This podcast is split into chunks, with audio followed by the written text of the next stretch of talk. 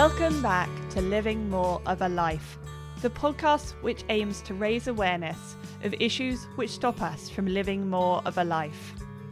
I'm your host, Jane Tarrant. Last week, I spoke to Dr. Madlena Kancheff with regards to her story where she didn't listen before disease.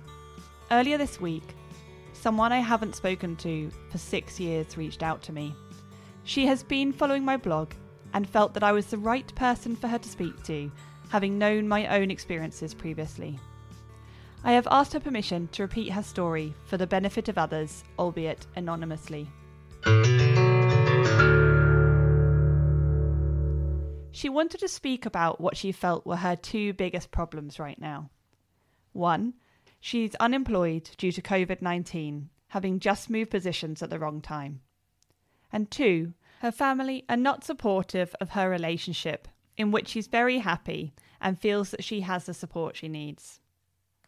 She was starting to feel really depressed with the whole situation and didn't know where else to turn. After we talked through her predicament, where she mentioned her anxiety a number of times, she finally mentioned that she has IBS. It has been so bad that she would sometimes be late for work due to it and would ensure that she knew every bathroom on the commute.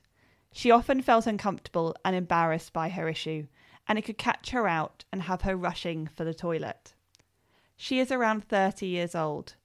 She had been to the doctor and had various investigations, but was told nothing looked medically wrong. She had been hoping to be fixed by a medical professional and now had virtually accepted that severe IBS was something she would have to live with. Having suffered with IBS myself, I fully understood how it becomes the new normal. It, however, is not normal, but it is unfortunately very common. I asked whether the anxiety and IBS were linked to part of her menstrual cycle. She didn't know. We discussed her menstrual cycle and whether she felt that she had a good knowledge of how her body worked and what it was telling her. She didn't. So I suggested a book called Period Power by Maisie Hill, and she downloaded it on Kindle straight away. When we ended the call, I left her to consider whether being unemployed or her family being unsupportive of her happy relationship were really her greatest issues.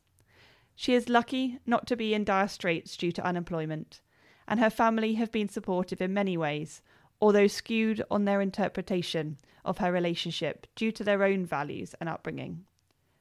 She was feeling depressed and lacked focus.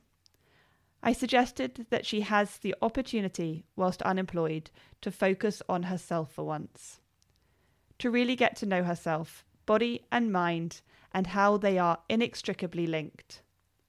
She has a very rare chance to use her newfound perspective and free time to ensure that when she goes back into work, she is doing so with awareness of what her body and mind need. Without this awareness, she will likely repeat the same mistakes again and continue on her path of incrementally negative health. If she hadn't become unemployed, she would still be living exactly the same life. Is it possible that she is one of the lucky ones who will benefit from this period of rock bottom in order to recognize the need for positive change? Her anxiety and IBS often consume her, and this, in my opinion, is not much of a life. Following this conversation, she feels she has a focus, which she was severely lacking. She says she is feeling excited and hopeful. Two days later, after reading only 10% of the book Period Power by Maisie Hill. She has been blown away with how much everything in her body is connected. She is now on her own journey of self awareness and self care, having also signed up for some professional support, and I couldn't be more delighted. This all started with a blog and a social media post asking my contacts to get in touch if they had something they were struggling with and wanted to discuss without judgment or embarrassment. We should never underestimate the power and importance of letting others know we are available to them, regardless of the closeness of our relationship. I feel honoured that she chose to come to me and grateful that she did. If you or someone you know is experiencing a similar situation to this, I urge you to take a few moments to consider whether you've allowed negative health to become a normal in your life. Are you putting yourself first before the requirements of everybody else? And are you expecting medical professionals to fix you without any awareness of your own body and mind and how they are linked? I urge you to learn more about your body and to empower yourself to take more responsibility for your health in the future. By doing this, it's a lot more likely you'll be living more of a life.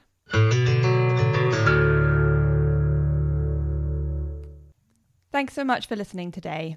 If you'd like to get in touch, you can contact me via Instagram at incrementaljane or via my website www.canidoitmyself.com. I look forward to hearing from you if you'd like to get in touch.